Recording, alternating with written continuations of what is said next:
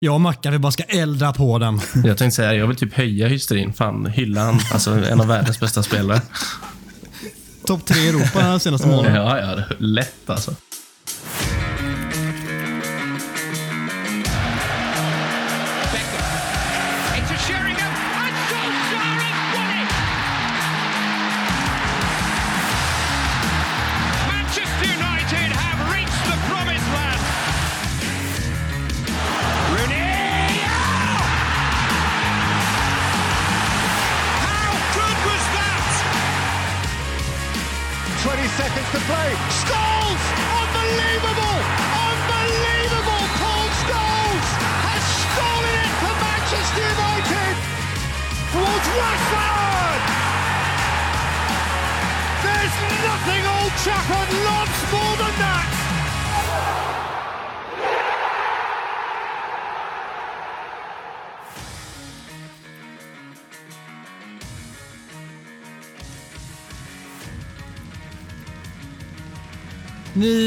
Lyssnar föga förvånande på United-podden. Podcasten som du inte visste att du längtade efter. United-podden görs i ett stolt samarbete med både den officiella supporterklubben MUS och United-redaktionen på Svenska fans. Mackan, Mackan, Mackan. Hur har du mått efter ditt första missade avsnitt i poddens extremt långa historia? Det var, det var, faktiskt, det var faktiskt gött att sitta vid sidan och, och lyssna på er. Jag tycker, att ni, jag tycker att ni skötte det med bravur förra veckan tillsammans med, med Jalkemo. Så det var, det var kul att lyssna. Tycker du verkligen det? Du har ju sågat oss. Du har plockat fram din elektriska motorsåg här i den gemensamma chatten och bara borrat genom knäna på oss. Ja, men jag, jag tänkte komma in på det. Alltså, vi måste adressera den här sågningen jag får för min, för min fråga i senaste avsnittet. Eller mitt påstående rättare sagt. Det är liksom Micke har försökt hetta upp det och lagt till en bluff på slutet där och så beskyller han mig för frågan. Eller påståendet beroende på hur man ser det. Och det, nej, tog jag personligt ändå. Så du hävdar att eh, du hade gjort ett påstående som Micke sen skarvar till och sen lägger han hela skulden på dig och vi bara köper det. Ja, exakt. Ja. Alltså, mitt påstående var ju starka 3 plus. Eh, sen lade Micke till en bluff där på slutet och då blir det ju så här. Mackan har vad han gjort? Han har druckit nu igen på en tisdag liksom och är inne på kontesågen. Men det var jag inte. Det var bara ett, ett vettigt påstående tycker jag. Men, eh, men, men. Sånt är livet. Och av eh, en eh, tillfällighet så råkar ju faktiskt Mikael Martinsson sitta här i podden den här veckan också. Som de sanna journalisterna vi är så måste ju någon få bemöta den här kritiken. Så vad säger du Micke? Nej, men det, det märks ju att Mackan är lite kränkt över det här och i, i dessa tider är det svårt att, att skilja på sanning och, och inte sanning. Så nej, jag vet inte om vi ska, vi ska debattera huruvida det är tillrättalagt eller inte, Mackans påstående. Men vi kan ju säga 3 plus är ett överbetyg skulle jag vilja säga. Det, är, det rör sig om ett klassiskt 2 plus hitstick från Mackan. Så det får du ändå. Sen- kan det ha varit så att det har skarvats till lite längs vägen då, men det är inte så noga. Eller vad fan. Det är väl bara att skarva. Det är väl så man gör nu för tiden. Man bara skarvar lite med informationen. Ja, krydda lite grann eller jättemycket grann. Ja, typ. alltså, jag, gillar, jag gillar det ju egentligen, men när det är mot mig då, då ryter jag till. Sätter du ner foten. Du är som Gustav. Jag gillar inte när någon annan pratar om statistik. Ja, det var alltså inget, inget försök att imitera Gustav, det hörde ni. Ja, det jag, det. kan inte göra, Nej. jag kan inte göra så. Jag klarar inte riktigt den stockholmskan liksom. Men du Micke, du ser ju faktiskt ännu mer slimmad ut än förra veckan. Har du kört hårt nu eller? Ja, fan kommer precis från ett svettigt eh, innebandypass här. Vi har ju en eh, sådär my, supermysig liten sporthall på jobbet. Få förunnat. Och då, eh, då går de äldre herrarna i, i dryga 40-årsåldern upp där och, och kör en skön eftermiddagsmatch där. Och, så jag kommer precis från den och varje gång jag är med och lirar innebandy så är jag ont på nya ställen. Jag vet inte vad fan det beror på. Så nu har jag någon sån här jävla höft... Eh, känningar som jag aldrig känt förut. Så att, tydligen så... um, Jag vet inte, farbröder ska inte hålla på med innebandy, eller vad brukar, eller vad brukar man säga? Men det är vad man brukar säga, men jag blir framförallt väldigt intresserad av din främsta styrka på innebandyplanen. Ett ruskigt skott. Alltså ett ruskigt skott till och med. Ja, ja visst. tvekar jag starkt på här borta. Men eh, visst. Jag tänker mig någon som tror att han spelar ishockey liksom och springer runt och tacklar alla och kör crosschecking och det. Nej, det är slagskott som gäller i alla lägen. Direktskott så fort jag får bollen, så bara pang. Oavsett var på planen. Ja, direktskott. Bakom mål. Medspelarna hatar att lira med dig. Annars har ju Adam, du har ju liksom 0,3 procents innebandy-aura. Kan du bekräfta det? Jag har spelat innebandy i två år när jag var typ 9 till 11 år gammal. Så lite ändå. Så här, sprang runt med såna här glasögon, du vet, innebandyglasögon. Och tyckte man var Nej, lite hade du det cool. på riktigt? Hade ja, du det? Ja, ja. Det är, det, det är topp tre värsta fenomenen. I, fenomenen? Feno, Ja, fenomen. fenomenen Bra. inom svensk idrottshistoria. De här bandyglasögonen. Vad är det för något? Ser ut som Stevie Wonder hela högen typ. Men, eh, Men Edgar Davids kommer ni väl ihåg? jag han vet, men han, runt var- med... han var ju lite cool och han spelar fotboll, inte innebandy. Det går liksom inte att vara cool på en innebandyplan. Det är faktiskt omöjligt. Jag tror att inte ens Micke löser det. Nej, det är, det är riktigt pinsamt. Det innebandy är en riktig... Man får inte säga så längre, men det är, en, det är lite mesig sport. Jag tänkte säga något annat där, men... men eh, Det var bra att du censurerade dig. Ja, ja, jag gör det. Alla innebandyspelare som lyssnar på den här podden så inte de lägger ner av det. nu. Ja, det hade ju varit för jävligt rent ut sagt. Micke, hur mår du då? Ja, men det är bra tycker jag. Eh, Det rullar på. Jag nämnde förra veckan ska jag lika gärna fortsätta och flexa vidare. Det går bra med min hälsosatsning så det är väl egentligen det jag fokuserar på om dagarna nu.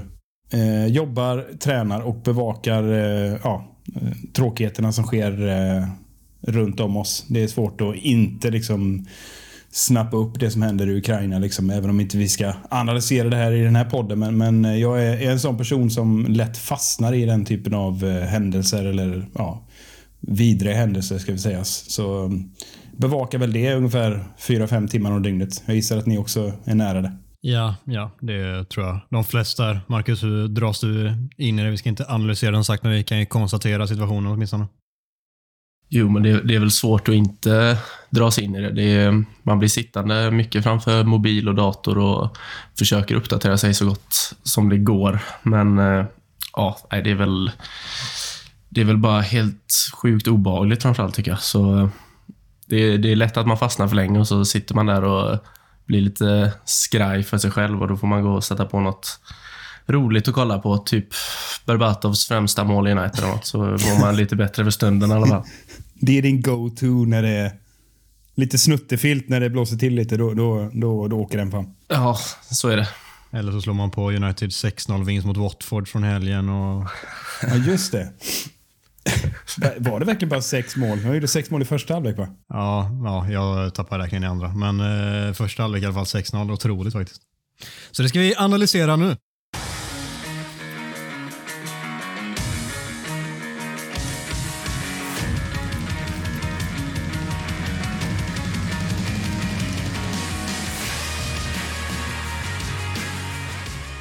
United såg till att inte göra ett enda mål hemma mot Watford. Och Det resulterade såklart då i en mållös match, för Watford var inte stekheta om vi säger så. Var det frustration eller frustration som gällde mycket? Nej, det är ju faktiskt så här att jag såg ju inte matchen så jag, jag, jag var ju nära att köpa när du sa 6-0 här. Eh, det kändes mer... Alltså i dessa tider så kan man egentligen säga vad som helst. Det finns ju liksom olika definitioner av sanning tänker jag. Och varför inte spinna vidare på det? Vi bara låtsas som att det blev 6-0. Ja, det hade varit så mycket enklare faktiskt. Men hur, Mackan, hur kan vi släppa in någon i podden som inte har sett matchen? Nej, jag vet inte mycket. Det är uselt i en underdrift, underdrift skulle jag säga. Jag... Eh, Ni menar att, att jag borde... Eh, jag missade någonting? Är det det ni sitter och säger? ja, du missade 90 fantastiska minuter. Så det, Mm. det är underkänt av dig. Det var en uppvisning i hur man bränner målchanser. Det är alltid någonting att titta på. Åh, herregud. Nej, men det var frustrerat, frustrerat, frustrerat. Jag, jag, alltså jag kände väl redan från första start att United var pigga och bra den här matchen. Alltså första 20 minuterna, det borde ju stå alltså minst, absolut minst 2-0.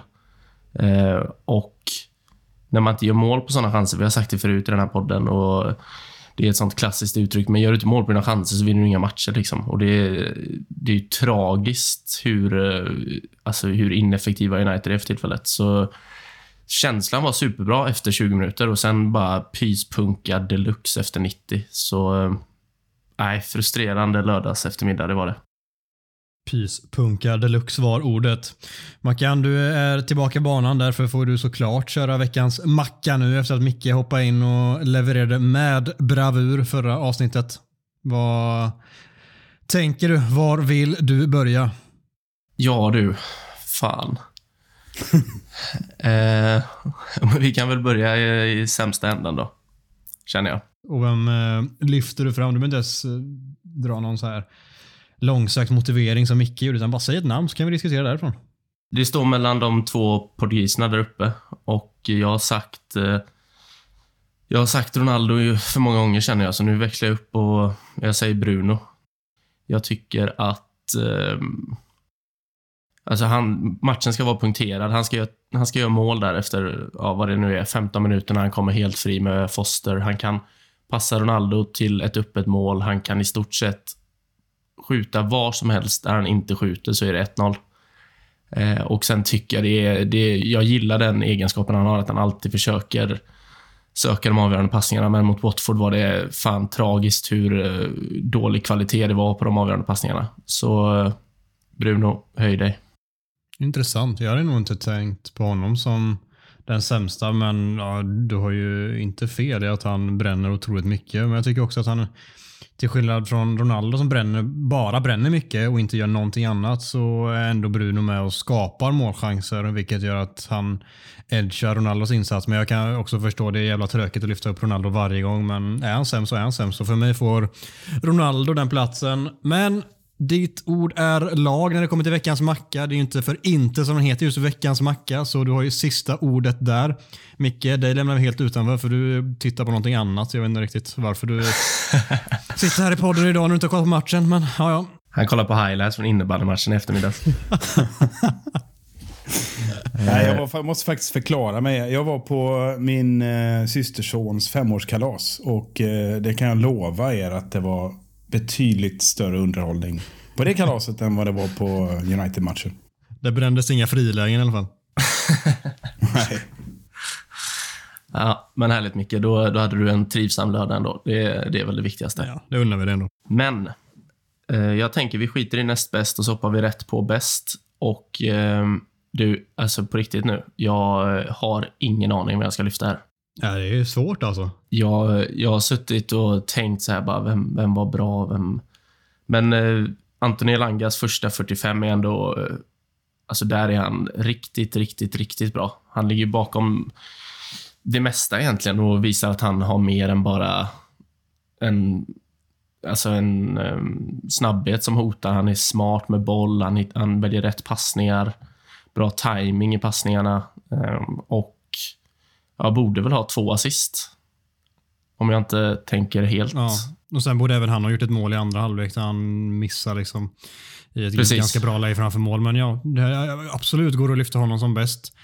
Det tycker jag verkligen. Det jag gillar också med honom utöver det som du lyfter fram är att han kan driva och dribbla med båda fötterna. Det är en sån jäkla fördelaktig egenskap som långt ifrån alla har på den nivån och han helt plötsligt sätts ut på en högerkant och springer runt och dribblar med vänsterfoten och bryter inåt i banan på ett sätt som till exempel Don Rashford i den positionen inte klarar av att göra som är väldigt högerfotad eh, när det kommer till det. Han kan avsluta med vänstern men sen kan jag inte göra så mycket mer Rashford.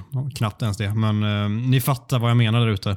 Och Elanga istället kan ju liksom både gå höger och vänster och driva inåt. Sen vet jag inte hur, hur pass bra vänsterfot han har i avslutsläget men oavsett så kan han dribbla med den och driva med den väldigt bra vilket eh, är otroligt bra. Kan Eh, kan göra att han kan ta sig loss på helt andra sätt och vara mycket mer avig och oberäknelig eh, än vad kanske andra spelare klarar av på den positionen. Så eh, absolut, hans första 45 var jättebra. Andra droppade han av lite, lite för mycket men det är svårt att säga att någon var så mycket bättre över 90 minuter att, han ska, att det ska trumfa honom.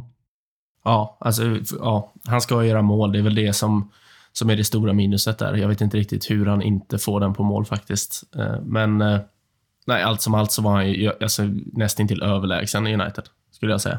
Ja, det, det går nog att sträcka sig så långt. Vad har vi för utmanare då? Vem eh, kan vi sätta på en andra plats efter den matchen? Nej, du, jag har tänkt på det här. Jag, på riktigt nu, jag, jag har ingen så som jag tänker, ja, han gjorde det ändå. Dels för att Watford är så ofantligt usla också. Ja. De, de är verkligen, Ja, ja. De, är, de är verkligen, alltså jag har sagt det om ganska många lag, men om Leeds är, Leeds är nog sämst i Premier League just nu för stunden med Watford och de har släppt in 25 mål på vad det nu är, tre och en halv match liksom. Men Watford är ju, jag vet inte, de har liksom ingenting. Det är, Nej, det, nej. är, det är ruskigt eh, låg kvalitet. Så att ens sätta en spelare från United på andra platsen känns som... Det känns bara fel. Så jag sätter typ en Foster på andra platsen och han har ändå varit i United. så han kan få nämnas här. Ja, alltså så här, man, man kan titta på backlinjen och bara, Varann, Lindelöf hade ju stenkoll på eh, eh Emanuel Dennis och gubbarna där framme i Watford, men ärligt talat, nej. De har ingenting att göra på hela matchen, så då får man väl bedöma deras spel med boll. Och det är väl så här typiskt mittbackmatch. Det är varken överdrivet bra eller på något sätt dåligt. Det är, ja, de gör väl det de ska och varken mer eller mindre. Ytterbackarna eh, bidrar väl inte tillräckligt. Jag tycker Telles har ett par bra inlägg och Wan-Bissaka, ja, det, är- det är också någonting att diskutera. Vad, vad händer med Dalot? Varför spelar inte han? Jag var helt övertygad om att han skulle starta den matchen eftersom att han inte lirade mot Atletico Madrid, men det var Wan-Bissaka som... Ja. Skitsamma, han gör det inte dåligt Wan-Bissaka, men det är inte jättebra heller. Och sen vad hade vi ens på mittfältet? Fred och Matic va? Ma- Matic var bra första halvlek ska jag tillägga. Så han tycker jag, han är nog den som kanske är näst bäst sett över hela matchen. När vi tar av honom tappar vi kontrollen på mittfältet också, så möjligen kan vi nämna det. Mm. Men vi, vi kan låta Matic och Foster dela på den. Foster förtjänar ändå en, en liten shout, Ja, tycker jag. absolut. Ja, han gör ett par väldigt bra räddningar ska tilläggas. Alltså Brunos avslut är inte kanon där i första halvlek, men det är fortfarande en väldigt bra räddning. Ja. Jag bryter in med, med det, det enda som jag hakar upp mig på här är ju Diogo Dalot. Tre, fyra matcher i rad så har han varit utanför laget. Vad är det som pågår? Liksom? Han, han var ju en av de jämnaste spelarna. Under en ganska lång period eh, sen Ralf kom, kom till makten, höll jag på att säga. Så eh, antingen så gör han dåliga träningar eller så är han småskadad. Men det, det har inte jag sett några rapporter kring. Nej, men det kan ju vara en sån lättare småskada kanske som inte vi vet om som liksom gnager på en spelare och så har inte Wan-Bissaka spelat på ett tag. Då är det han som får möjligheten istället att visa upp sig och sen så ville ju Rangnick, oavsett vad man tycker att det var rätt eller fel, så ville han köra en annan approach mot Atletico Madrid vilket gjorde att den matchen var han utesluten. Så eh, helt plötsligt kanske det är nere på en match bara där han blivit bortvald. Men oavsett så går det ju att börja fundera på det i alla fall. Och mot City känns ju inte han som att han kanske heller är första valet med tanke på vad det kan bli för matchbild. Utan det är väl möjligen då Atletico hemma då i returen blir det väl veckan efter det då. Ja, jag, jag, tror- jag tror det kan vara som så att eh, Rangnick bara vill ge några matcher till Wan-Bissaka nu. Han har ju liksom knappt spelat någonting sedan han tog över. Så det, det kan ju vara sån, hålla igång båda liksom. Det är väl inte, det är väl inte fel att ha två ändå dugliga alternativ. Nej, och det är ju ärlighetens namn inte där som vi har brustit i slutändan. Sen klart att jag hade kunnat göra någon form av skillnad, någon liten miniprocent, men det, det är ju inte det där man kan lägga liksom skulden på det ändå. Nej, nej så är det.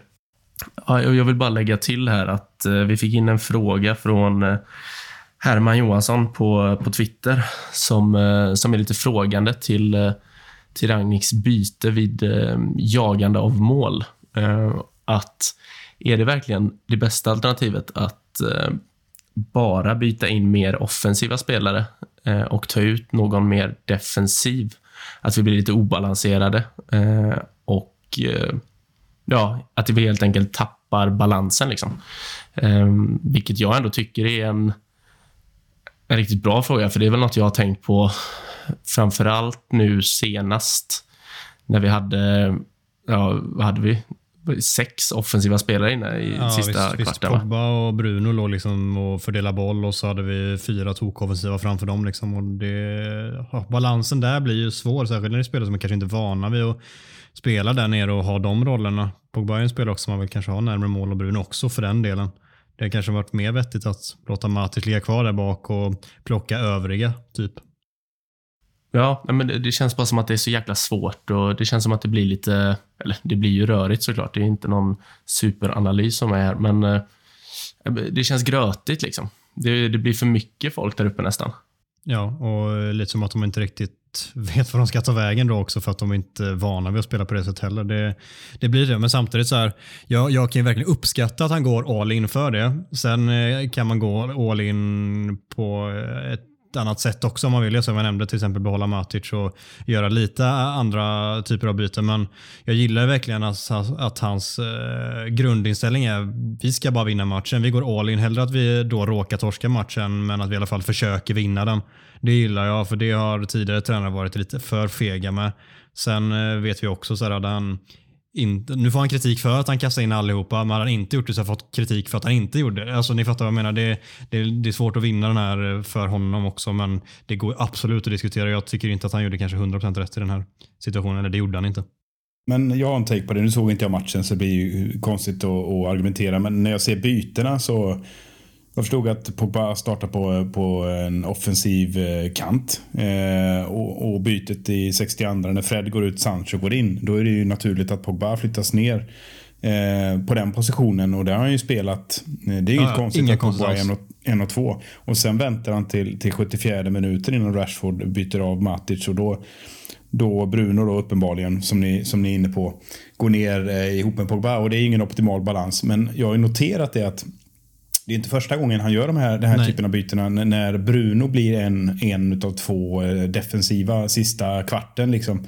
Det, det, har vi sett det lite som en röd tråd. Nu har inte jag matcherna framför mig exakt, men säg att det är vid en tre, fyra, fem tillfällen det har skett. Liksom, lite det här sista kvarten. Och, och för mig blir det, om jag ska göra en djupare analys på det, så blir det lite gammaldags coachning. Eh, om ni tänker er Lasse Lagerbäck till exempel. Eh, till och med bak i tiden när Söderberg fanns med på, på bänken. Så hade de någonting eh, för sig att när, när liksom taktiken inte funkade. Jag tror han brukade vänta till 80 eller de. Eh, innan de liksom kastade in allt. Det kunde vara fyra anfallare på plan och allt möjligt. Sista tio. Och bara ösa. Och jag tycker ju, alltså om man jämför oss då med alla som lyssnar på detta hatar det. Men när vi jämför med Liverpool och City som har väldigt, väldigt tydliga spelidéer. Vi ser ju inte den typen av byten där. Vi ser inte den typen av ombalanseringar och gå på chansspel och eh, helt enkelt gå ifrån koncepten. Men igen, man tänker efter så, vi har inte sett några tydliga koncept, inte ens under Ragnik. Vi kommer prata om det om en stund, men, men det, det tycker jag är lite konstigt. Men samtidigt då så tycker jag det är ganska logiskt sett till att laget eh, har svårt att göra mål. Att man eh, sista kvarten helt enkelt, ja men vi har spelat ut de här korten, nu, nu provar vi något annat. Och jag förstår vad han vill åt. Han vill åt Bruno Fernandes styra bolltempo mot ett väldigt lågt försvar. Han vill ha att bollen ska gå snabbt från kant till kant och med, med så låga försvar tycker jag Bruno gör sig bäst eh, i en sån position. Eh, när, när, det inte finns något annat alternativ. Så jag kan förstå vad han vill åt. Men det kan, jag tycker det är lite ålderdomligt. Det är min take. Jag, tror inte, jag skulle inte kalla det ålderdomligt och jag håller nog inte riktigt med om att City inte gör så. För vi har ju sett mittfältkonstellationer på Citys mittfält med typ Bernardo Silva, Kevin De Bruyne och eh, Phil Foden. Eh, när de, de jagar mål och sådär. Ja, men så, här, så det är inte så att de inte använder ett tok offensivt mittfält med noll eh, defensiv kunskap eh, inom situationstecken. Så, vilket United jobbar in där sista kvarten. Men eh, sen är också Pep unik och en tränare som kanske ingen ska försöka efterlikna heller på det sättet för att det typ inte går. Så eh, jag köper ju taken. När, köpt, när, när ställde de upp senast med Rodri och Fernandinho? Ja, det hände ju inte. Eh, vad, vad heter tysken? Utan de, de, spelar ju nu med, med eh, Bernardo Silva har ju spelat en av tre mittfältare hela året i stort sett. Ja exakt, men Rodri spelar ju alltid som ankare så var den liksom defensiva mm. punkten. Alltså sen, och sen emellanåt så blir den här jätteoffensiva trion med. Skitsamma jag fastnar i den diskussionen men det är Peppe unik så det är svårt att jämföra sig med honom också. Oavsett så jag köper din take till stor del. Det är, det är lite så här, vi kastar in dem och så får det bära och brista. Och det är nog inte helt fel alltid att göra så att man sätter ner Bruno där men problemet då är att man tappar Bruno där framme vilket eh, vi typ inte har en ersättare till. Pogba är en annan typ av spelare där framme, Sancho är en annan. Men kanske om de får jobba på detta lite i, eh, ja, men framöver på träningsplanen så kanske det kan bära frukt så småningom när man jagar mål. Men än så länge så har det sett mer rörigt ut än eh, att det har uh, gett någonting i positiv bemärkning. Mm, jag håller med. Mm.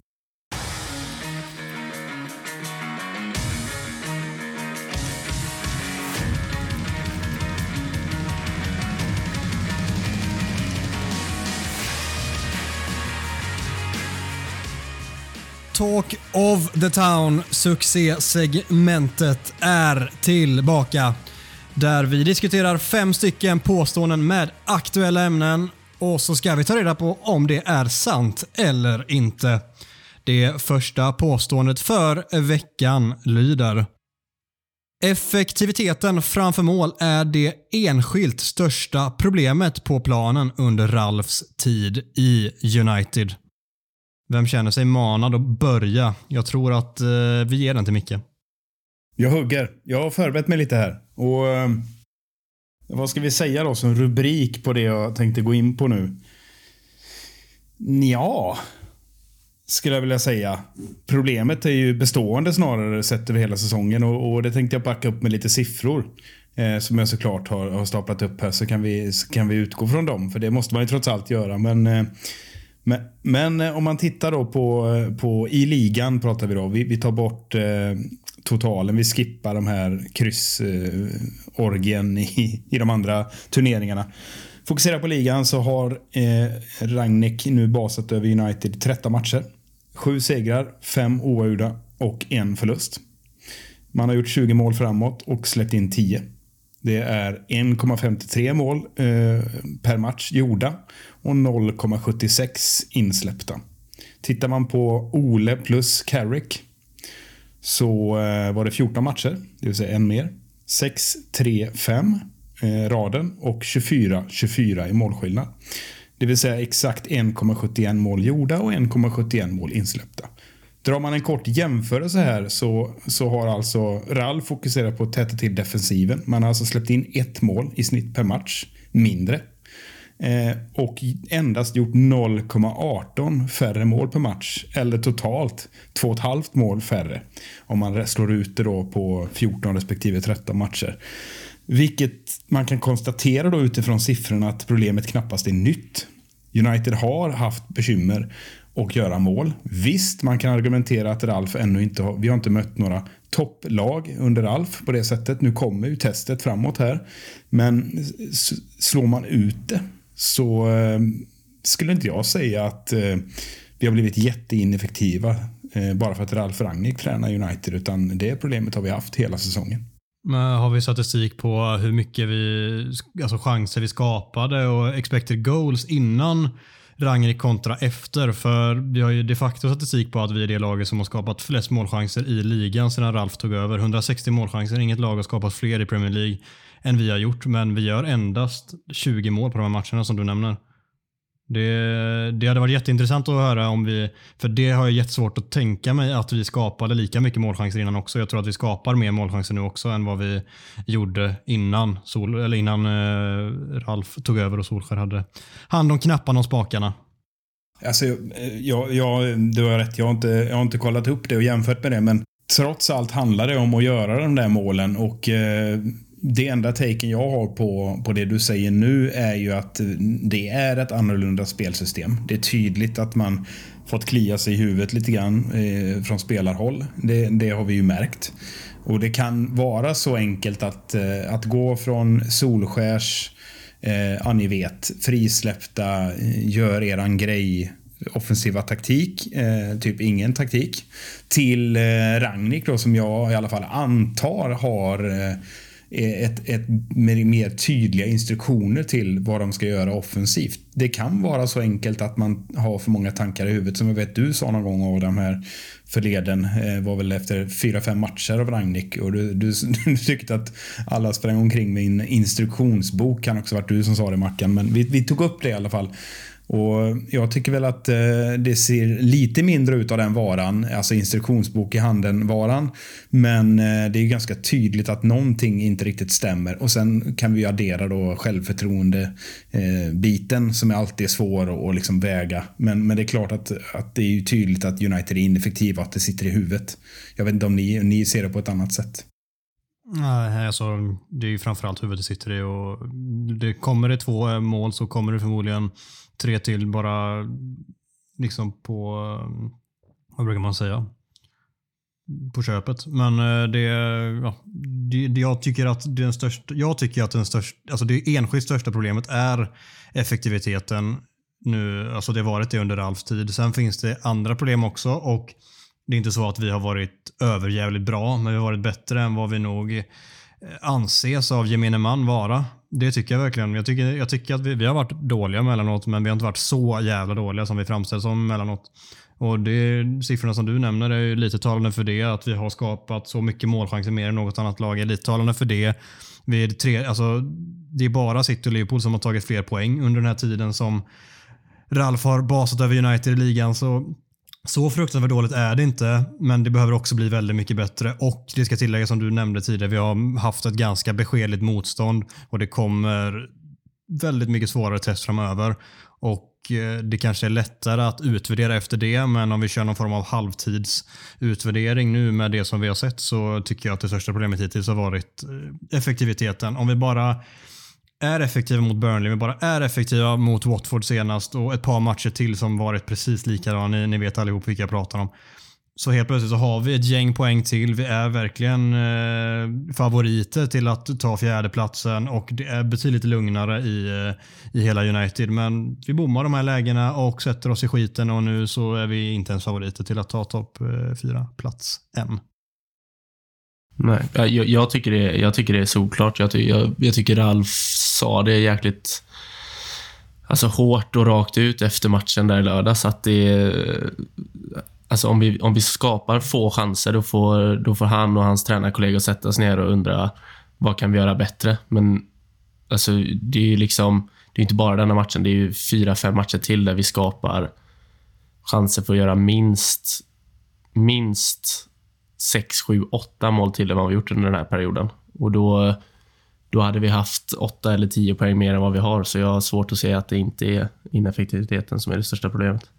Vad säger du, är ineffektiviteten det största problemet, Micke? Ja, ja, det är det väl egentligen såklart. Det är väl, det är väl en öppen dörr vi sparkar in, men jag ska inte säga att det är ett nytt fenomen. Det är mitt tillägg bara.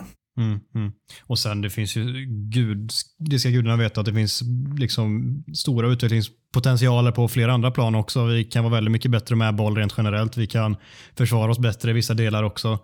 Och det finns mycket att utveckla i övrigt också, men gör lite jävla mål på målchanserna så kommer mycket av det andra automatiskt också, är min take på det. Och eh, ja, vi får helt enkelt hoppas att någon där framme kan se till att börja träffa i alla fall målramen så kan vi se om det lättar lite efter det. Det hade varit skönt om det var det enda problemet, men eh, det är ju det största av jäkligt många, skulle jag säga. Nej, vi hamnar fast i det enda problemet vi har.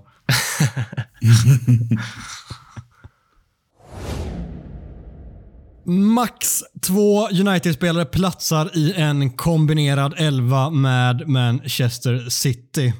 Och Vi ska inte sitta och rabbla upp en elva, men eh, kan vi komma på fler än två United-spelare som faktiskt skulle gå in och peta någon i, i City-elvan? Vad tänker ni? ni? Ordet är fritt. Jag trodde Mackan skulle hugga direkt på den här. Om vi först bara lägger till en sak då. Um, det är med risk att folk blir förbannade nu, men, men det ser ju tyvärr ut som att det, det är majoritet City-spelare här i ett sånt lag. Då väldigt hypotetiskt naturligtvis, men, men ska man då eh, automatiskt utgå ifrån att det är Pep Guardiola som ska coacha det laget? Ja, men då, då blir det blir ett annan typ av upplägg då. För, låt säga då att eh, det skulle skapas ett, ett eh, ett hypotetiskt lag med bägge spelartrupperna och fritt välja ur, då är jag inte så jävla säker på att det bara skulle vara två. För de två jag tänker på är ju Bruno Fernandes och, och de Gea såklart. De, de tror jag skulle gå rakt in. Eh, men men eh, det, det beror ju på i kontexten peppfotboll. Så eh, ja, då kanske det inte är fler, jag vet inte. Men förstår ni vad jag menar? Mm, ja, ja jag, förstår, jag förstår hur du tänker. Det är såklart att det beror lite på vilken typ av fotboll man spelar. Men rent individuellt och det är såklart att deras eh, prestationer förstärks av en tränare som Pep som är mästare på att ta ut väldigt, väldigt mycket, om inte mer än allt av sina spelare. Så såklart att det alltid är svårt när man gör sådana här kombinerade elvor och eh, det, det är vad det är, men det är ändå ett intressant sätt att belysa hur man ser på trupperna för tillfället och hur långt från vi är rent truppmässigt. Sen kanske många av våra spelare helt plötsligt hade betraktats som så mycket bättre fotbollsspelare bara om ett år eller ett halvår när en annan tränare är inne och eh, allting bara klaffar helt plötsligt. Så svårt att säga. Inför säsongen hade ju alla satt Cristiano Ronaldo liksom längst fram. Det, där ska han absolut inte vara just nu. Jag håller ju inte med om att det sker bättre än Ederson. Jag tycker inte han är i grund och botten. Han är en bättre linjemålvakt, men Ederson är bättre på precis allt annat. Men eh, i övrigt så, ja, Bruno absolut tycker jag ska in. Jag, så här, Pogba går att argumentera för, men då ska man ställa, sig. han ställs mot typ Bernardo Silva då, som är helt otrolig. Det, det, är, det är jättesvårt pussel, men vi kan ju konstatera att det är väldigt få United-spelare. Är det Ja, men det är typ max två som går in, eller vad tror du Mackan? Jag bollar upp uh, Jadon Sancho också. Såklart. Klart. Han tar plats. Han... Uh, det är ju också jäkligt tråkigt och dumt att säga det, men han hade varit otrolig under Pep Guardiola. Alltså.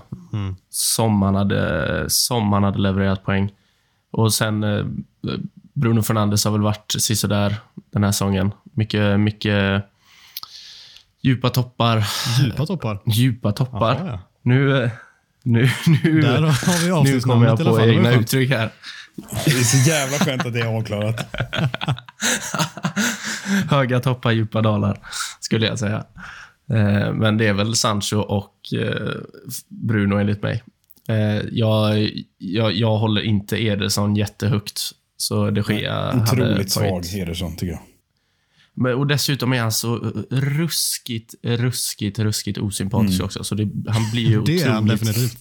Den där smileyn. Den där jävla smileyn han har tatuerat på halsen hjälper inte ens till. Det är... jag, jag, jag tänkte precis här, är det den fulaste tatueringen någon ja. ja. någonsin har tatuerat in på sin kropp? Överlägset. Det får liksom, det får liksom Sanés självporträtt av sig själv på ryggen och framställas som eh, fint och eh, genomtänkt. Det är, det är tragiskt, den tatueringen. Fy fan, jag spyr varje gång jag ser honom i bild. Det är alltså. någon sån här Picasso-målning i jämförelse. Ja, ja, ja. ja. Jag, jag hade kunnat eh, ta över en tatueringsmaskin och tatuerat in vad som helst och det hade sett bättre ut. Det ser, det ser ut som man kommer från ett brasilianskt fängelse snarare än någonting annat.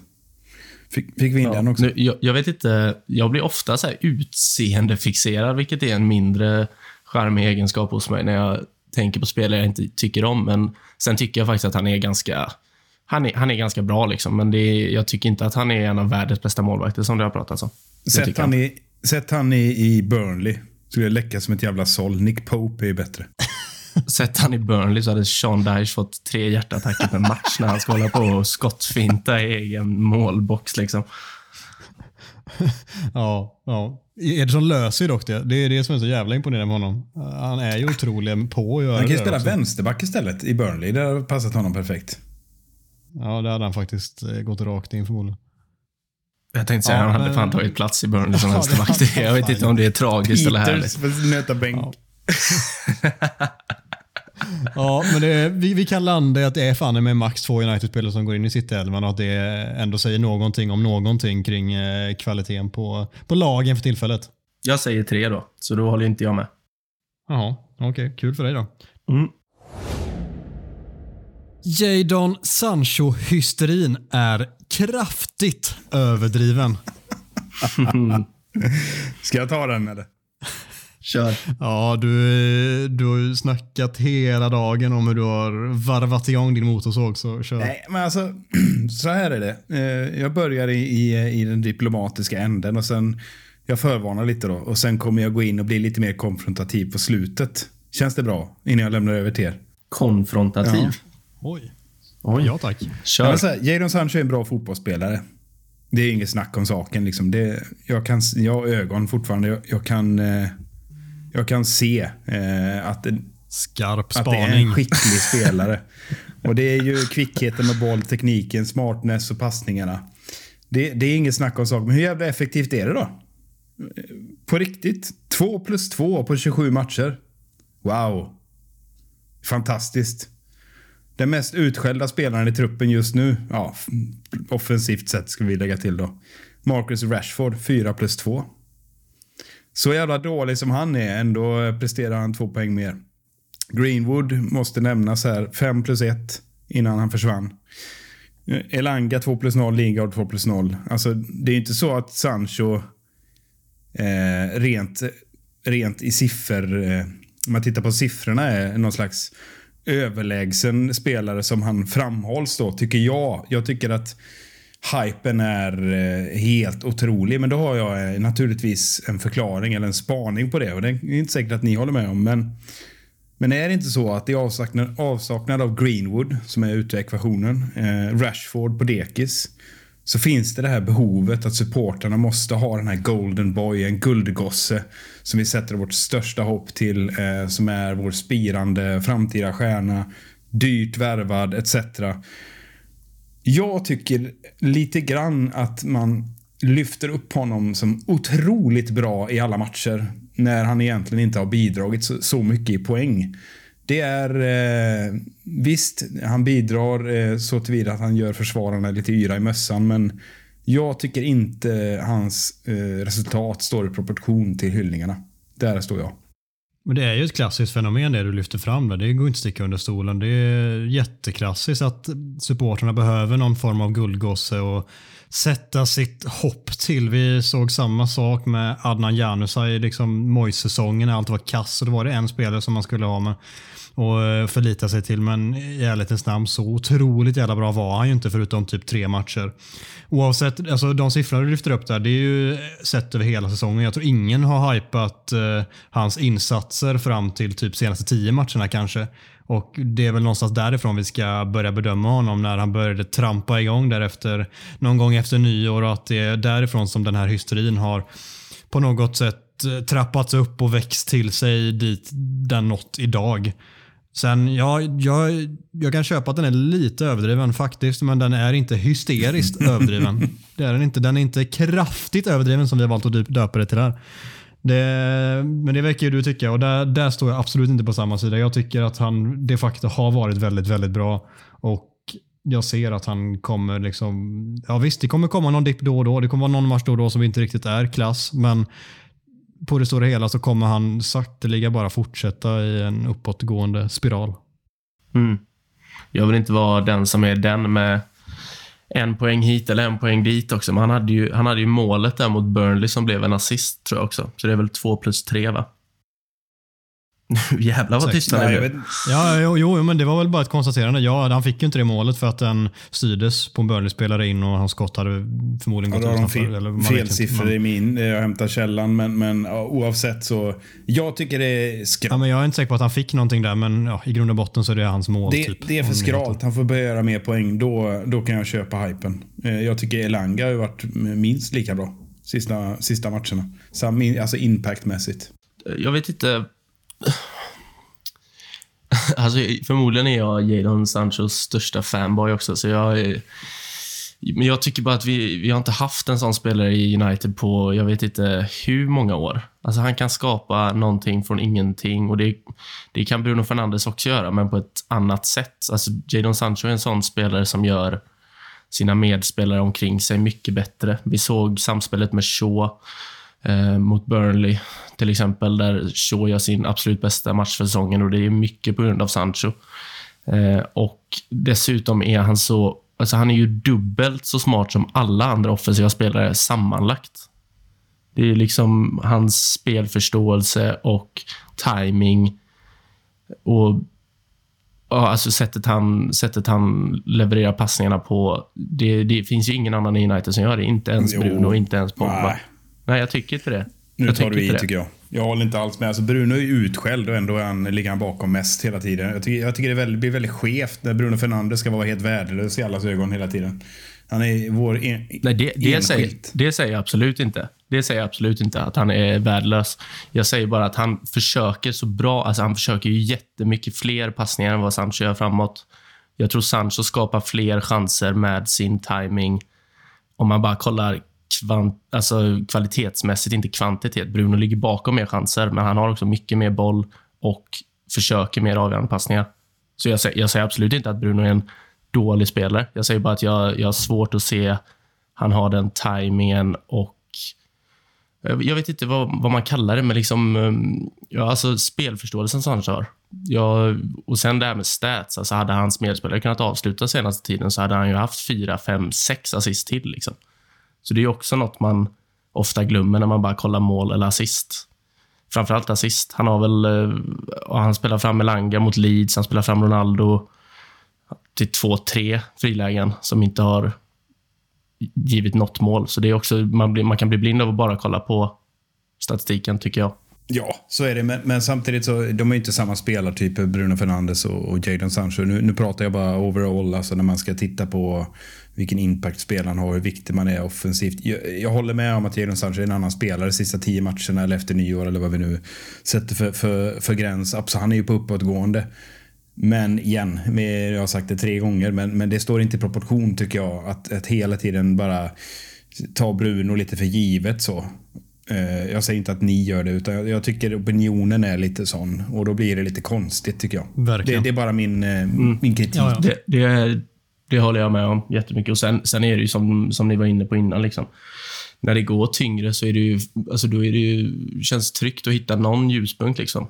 Och den, en av ljuspunkterna den senaste tiden är Elanga. Men jag tycker ju att Sanchos senaste månad är överlägset bäst i United. Även om Elanga är en, Ja, han är bäst i United. är en tvåa. Liksom. Det tycker jag också. Jag tycker nästan han är bäst alltså, sedan nyåret. Och det, det kanske inte har visat sig i statistiken än, men jag är rätt säker på att det kommer visa sig inom kort. Ja, mest underhållande är han i alla fall. Det kan jag köpa. Ja, det är härligt med sådana spelare som har den här X-faktorn i, eh, i sina dribblingar, sin teknik, alltså bara sina finter. Det det är underbart och det, det har ju om något saknats i United på, i, under, under en lång period. Nu är det någon som får eh, supporten att resa sig upp på läktarna liksom när han gör en tunnel där och tar sig förbi någon och sätter in en boll i straffområdet som Ronaldo missar. Men det är fortfarande en typ av spelare som United-supportrar älskar och som klart alla supportrar älskar i grund och botten av sitt lag. Men United har, en, har ju en historia av yttrar som eh, står för mycket flärd och underhållning och det, det ska vi ta vara på nu när vi har en Jadon Sancho och låta honom blomstra här liksom över eh, de kommande Det säsongerna. vill, jag, det vill jag säga det sista där, att det ger jag, alltså det är klart som fan att jag, sitter, jag hoppas ju inget annat än att han eh, ska blomma ut fullständigt här nu. Och nu kommer det en period med matcher som blir väldigt intressant att se Jadon spela. Nu vi kommer få, han kommer få mer ytor på ett helt annat sätt. Eh, och det är klart, kan han börja leverera nu och liksom avgöra en eller ett par matcher med, med, eh, med sina, sina moves så det är klart att jag vill det. Och då kommer han att förtjäna en helt annan hyllning, tycker jag. Men du vill lägga en liten blöt filt på eh, den eh, överdrivna hysterin medan vi tycker jag och Mackan vi bara ska elda på den. Jag tänkte säga, jag vill typ höja hysterin. Fan, hylla han. Alltså en av världens bästa spelare. Topp tre i Europa senaste månaden. Ja, ja, lätt alltså. Bruno som falsk nia är lösningen. Och lösningen, ja, det är lösningen på anfallsproblematiken där vi inte kan göra några mål. Och eh, ja, vi har en Ronaldo som inte kan göra mål. Vi har en Cavani som vägrar spela fotboll för att han ska på semester och ha lite Lite minikänningar någonstans i kroppen. Vi har en Rashford som inte kan träffa en laggårdsväg inifrån. Självklart. Då sätter vi Bruno Fernandes där framme istället och så gör vi om lite grann. Då behöver vi väl ingen anfallare renodlad om de ändå inte tänker leverera. Då kan vi ju testa någonting annat, så varför inte? Sätt Bruno där, låt han pressa jävel och eh, vara på något sätt den som är med och bygger upp anfallen och så får yttrarna komma in mer centralt och därifrån istället. Det, varför inte? Jag, jag är beredd att testa det i alla fall nu när vi ändå inte har någon anfallare som eh, tänker vara vatten värd framåt. Ja, jag, är, jag är med dig till 100% här. Jag, jag tror dessutom att det hade gett en bättre balans på, på mittfältet också. Få in en eh, Matic bredvid, eh, en Fred eller McTominay och så Pogba. Eh, och sen, så här, vi har ju provat, Cavani har väl spelat, när, när var det han spelade senast? Han var i. Bryssel i alla fall, just det. Och ja, Ronaldo och Cavani, jag vill inte ens prata om dem, för jag är så trött på dem, så det finns inte. Men eh, om vi inte har något al- annat alternativ än de två, varför inte pröva något annat då? Ja, alltså, det är inte dumt alls. Och vi har ju, vi har ju sett rent defensivt så, så i pressspelet så spelar han ju ofta spets för att, i hans pressegenskaper. Flyttar ut om Ronaldo spelar så, så utgår han lite mer till vänster. I, I vissa matcher har vi sett det och även under Ole eh, när, han, när vi valde att spela 3-5-2 eh, så klev han upp i mitten och pressade och hamnade väldigt högt upp i, i vissa typer av matcher. Men som vi var inne på tidigare med eh, Ralfs eh, byten och så vidare. Så, och sen han switchade till 4-3-3 även om alla, eller många vill ha det till att det fortfarande är 4-2-3-1.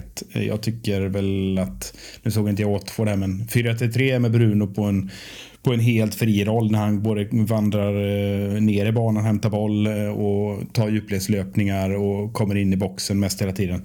Så för mig, det är ingen dum idé att spela, spela Bruno som falsk nia istället för Cavani och Ronaldo.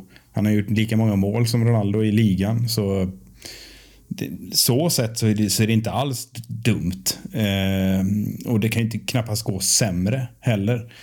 Eh, för det vi har sett så har, inte, har ju, i alla fall inte i år, för, i, i, i fjol, alltså början på säsongen så var ju Ronaldo den där nian vi, vi vet att han kan vara.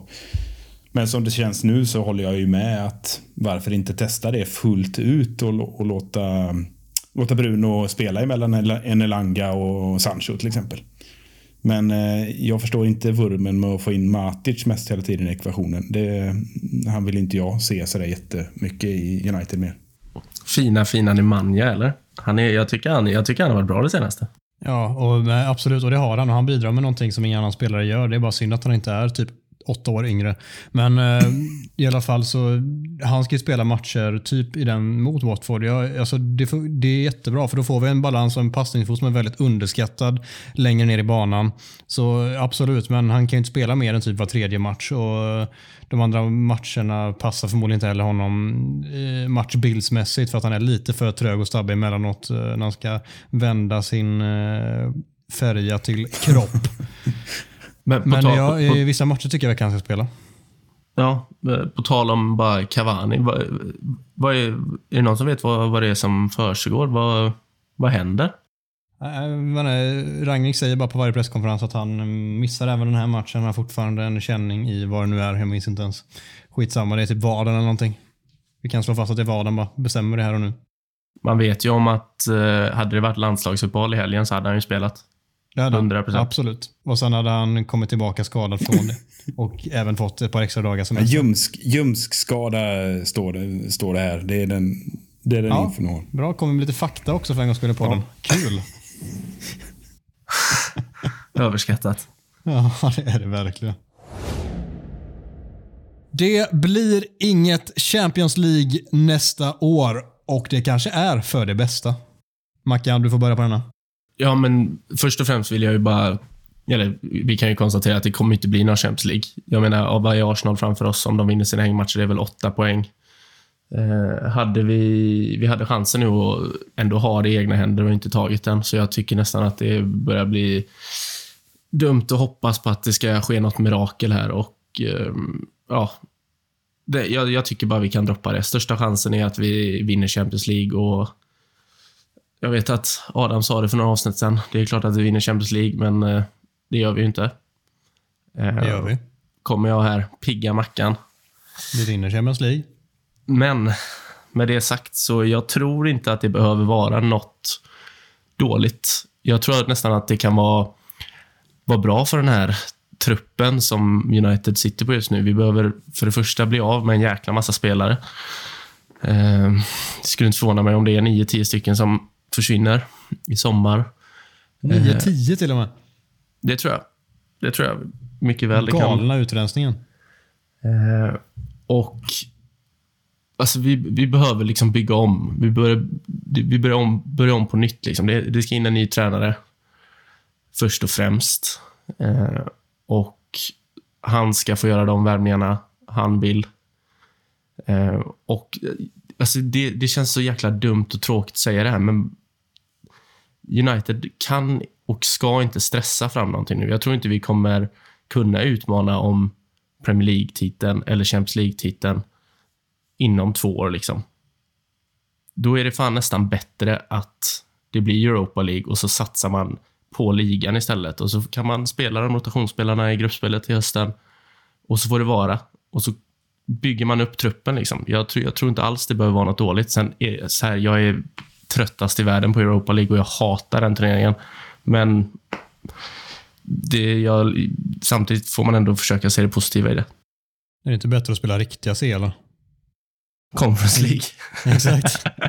ja, jo, som Tottenham gjorde med bravur. Det kan vi... Det kan vi alltså, skitsamma om det är Europa League, Conference League. Alltså, Ja. Jag tror inte det behöver vara något dåligt. Trots att det suger uppenbarligen. Liksom. Ja, det är astråkigt att inte ha CL-kvällarna och United ska spela Champions League under botten.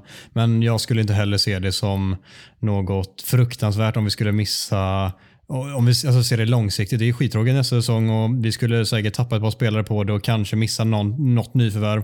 Men jag tror långsiktigt så det viktigaste är bara att hitta en tränare som faktiskt kan bygga långsiktigt och som får möjligheten att göra det. Tidigare så har vi gett möjligheten till någon som inte kan göra det. Nu får, måste vi ge den till någon som kan göra det. Det är det viktigaste och låta den faktiskt få det utrymmet att göra det och det tror jag är det viktigaste. Och då kanske det är bra att få jobba lite i, i lite mer lugn och ro, vilket man får när man inte har Champions League-spel. Utan där kan du få testa grejer, låta vissa spelare få luftas, se lite vad de går för. Det kanske är jättebra en säsong. Det, det kanske är så vi ska försöka se det istället. För jag tror ju inte heller att det blir något CL-spel nästa år. Inte via ligan. Vi kommer, ja, i och för sig vi vinner Champions League, men ni fattar. Ni fattar. Nej. Micke, vad Nej, säger men du? jag, jag tror det blir Champions League. Jag tror vi fixar det. Jag är optimist och eh, det bygger jag på eh, att vi har kvar eh, Tottenham och möta Arsenal. Och och jag tror inte Tottenham och Wolverhampton till exempel räcker till. Arsenal har en formsvacka i sig, den kommer att komma. De har haft en alldeles för bra säsong med ett mediokert lag, tycker jag. Eh, jag tror de har en formsvacka i sig. Det stora hotet tror jag faktiskt är West Ham. De är jämna och har haft sin struliga period nu. Jag tror att eh, de, de kommer utmana hela vägen in. Jag, jag ser faktiskt eh, inte Arsenal som ett hot. De kommer, de kommer att falla ifrån. Det är min profetia. För det gör de Det, alltid. det, är ditt, det är ditt Arsenal-hat som talar Nej. här. Alltså, Arsenal är ju superfavoriter. Nej. De, eh, alltså, det är som att de, resten av lagen har liksom tävlat i vem ska vara sämst den här helgen. Ja, nu var det United och sen är det Tottenham och sen torskar West Ham mot, fan vet jag, vilka de tar, Leeds. De förlorade mot Leeds för några veckor sedan. Liksom. Det säger väl allt. Arsenal har liksom, de har sju poäng på sig om de vinner sina hängmatcher. Om, det är ett stort om. Men de har inte ens sett bra ut, Arsenal. Men de har vunnit sina matcher. Det är väl det den stora skillnaden är. Det finns ändå en växel till är väl att ta i, men de- har i alla fall lite mer att hämta. Vilket jag tror, med de hängmatcherna som de har, det är inte några jättetuffa. Det är väl en, jo, Liverpool är en, men annars är det inga jättetuffa hängmatcher. Liksom. Så, lilla, eh, lilla brasklappen. men, eh, ja, nej. Det är, det är kul att du tror på det, Micke, men eh, det är du fan ensam om. De har en lätt match nu. De har Watford nästa. Sen, sen har de Leicester som inte kommer, kan vara sämre än vad de har varit. Sen har de Liverpool. Sen har de Aston Villa. Aston Villa kan ju inte vara lika dåliga. Palace, som jag har sagt att de är bättre än Arsenal, kommer ju slå tillbaka dem. Som fyra, fem matcher där United har sopat rent mot topplagen så, så då kan de hålla, köra upp sina sju poäng upp i röven kan jag säga. Alltså, jag hoppas, Fan, jag hoppas verkligen du har rätt. Det, det hade varit härligt.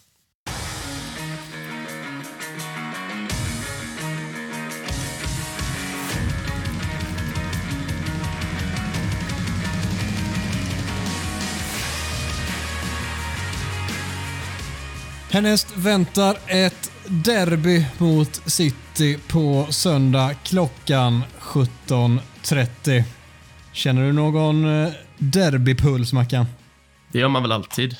Ehm, Det är väl inte som de andra stormatcherna när man har kompisar som hetsar en. Eh, Jag känner faktiskt ingen Manchester City-supporter.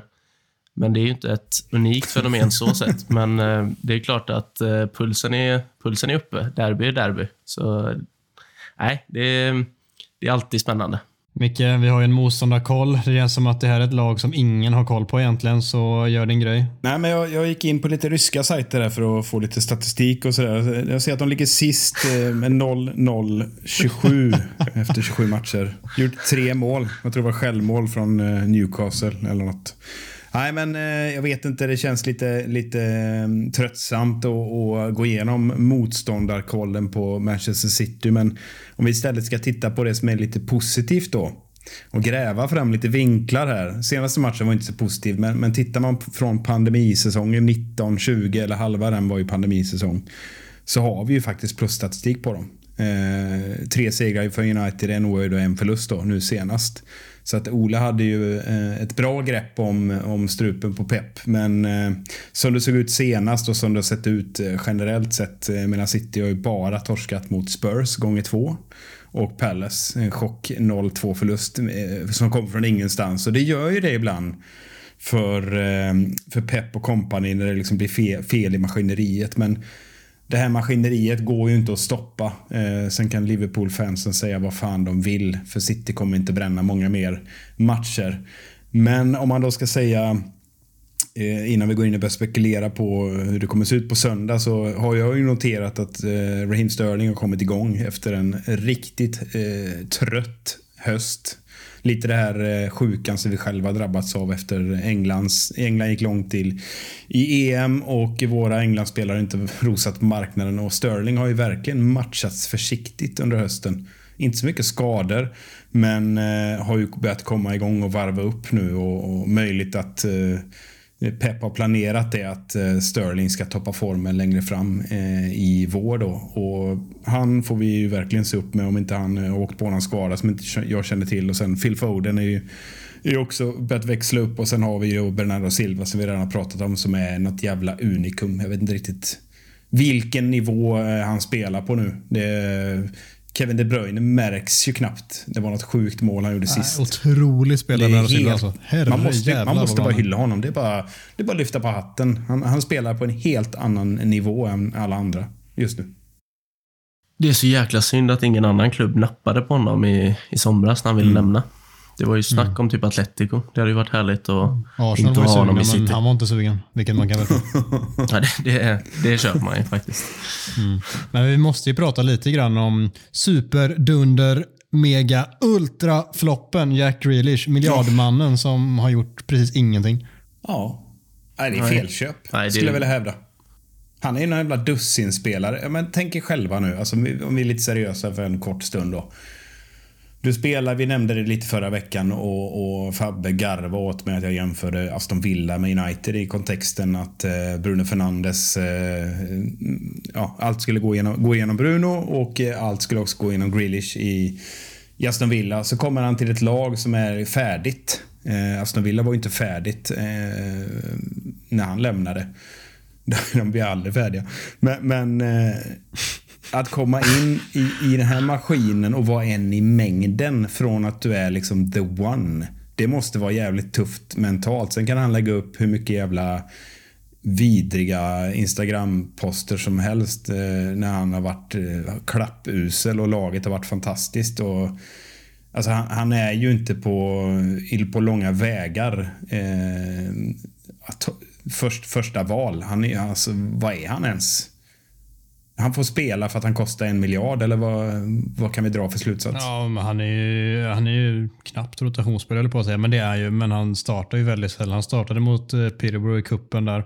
Gjorde väl ett mål också. Succématchen. Eh, men det, alltså, han är ju långt ifrån att vara ett första val. Alltså väldigt långt ifrån. Och det är klart att man ska ju inte säga att det kommer vara en flopp långsiktigt. Han kanske helt plötsligt hittar en väg in i elvan och visar sig vara så där jävla bra som han periodvis faktiskt har varit. Men just nu är det svårt att se den vägen in också. Så det, det känns ju som att de har lagt en miljard på en rotationsspelare, vilket typ bara City skulle kunna göra. Det är så märkligt att jag har pratat så lite om det. Jag vet att ni var inne på det förra veckan, men det är ju faktiskt sjukt alltså.